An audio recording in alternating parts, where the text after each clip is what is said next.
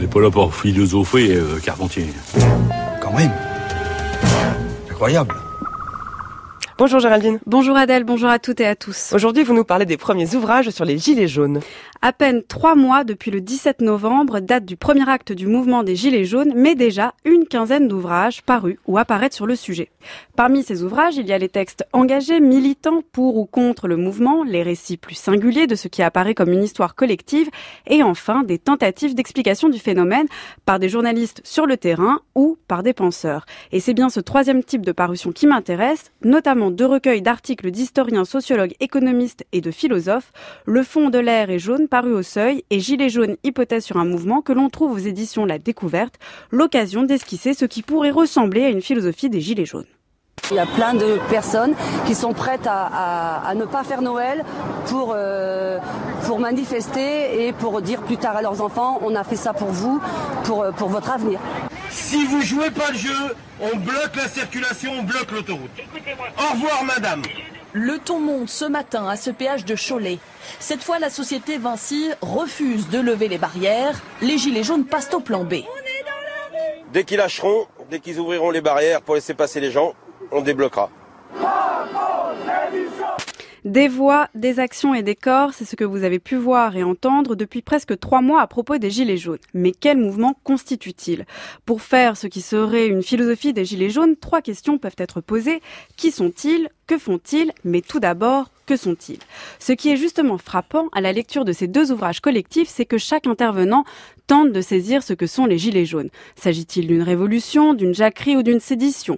Comment se déploie ce mouvement? En quoi les gilets jaunes constituent-ils un événement, soudain ou latent, entre quel passé et pour quel futur? Comme si expliquer était impossible dans ce cas-là ou insuffisant, on pourra lister les facteurs de mobilisation, on ne pourra pas dire pourquoi il y a eu les gilets jaunes plutôt que rien. L'idée est donc bien d'en décrire le mouvement pur, non pas ce qui compose ce mouvement et de quoi est-il fait en termes d'action et de revendication, mais la forme qu'il prend dans le temps et l'espace. Mais tout le problème est là, ce mouvement semble échapper aux catégories déjà connues de mobilisation, mais surtout parce qu'il est un mouvement, il est par définition insaisissable, il bouge. À l'image des ronds-points occupés dont le géographe Michel Lusso fait une mythologie, il ne cesse de circuler, intermittent mais toujours et encore actif, sans destination précise.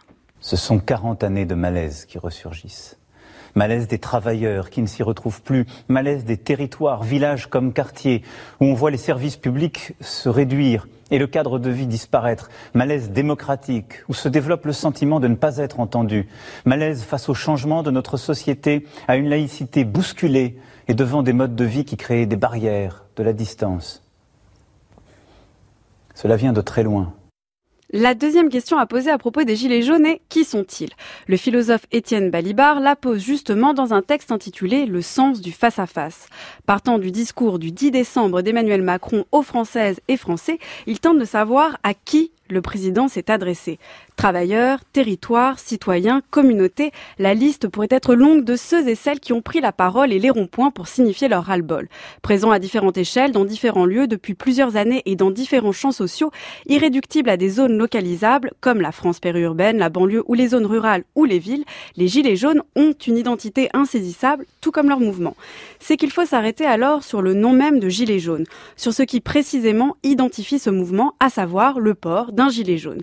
Aussi appelé gilet de haute visibilité, ce gilet a d'abord un usage préventif destiné à se signaler et à se protéger quand on occupe une zone de circulation dangereuse. Si on butait sur la qualification du mouvement des gilets jaunes, ce qui est intéressant ici, c'est que le gilet jaune sert moins aussi à qualifier, à dire qui l'on est, qu'à prévenir de sa présence, qu'à se rendre présent. Le gilet jaune, c'est ainsi l'identification sans l'identité, c'est le corps sans le visage, c'est la présence sans le nom ce sentiment de mal représentation, il nous rappelle une chose très importante, c'est que la démocratie, dit-on, elle est un régime représentatif. Mm. Représentation, là, voulant dire, on élit des représentants euh, qui font les lois, par exemple, ou des représentants qui sont des porte-paroles. Mais être représenté, ça a un autre sens. Être représenté, cela veut dire aussi que les problèmes que vous vivez, vos difficultés du quotidien, elles sont mises sur la table, elles sont présent dans la vie publique, dans le débat social. C'est la voix de Pierre Rosanvallon que l'on vient d'entendre et qui pose cette question être présent et visible, est-ce faire quelque chose? C'est la troisième question que l'on peut se poser sur les Gilets jaunes. Non seulement qui sont-ils et que sont-ils, mais que font-ils? C'est tout l'enjeu de la structure, du passage du mouvement erratique à l'organisation serrée et sous une forme politique. Impossible passage, mouvement avorté ou récupération politique. Sur cette question, il faut lire l'échange sous forme de mail entre les philosophes Tristan Garcia et Francis Wolff, dont cette forme nous indique que la réflexion, si elle tente de coller au temps de l'actualité, reste dans l'attente, dans le balbutiement, dans le questionnement. Tout comme s'amorce l'action, s'amorce la pensée, et il s'agit pour l'instant de faire, sans transitif, d'être là.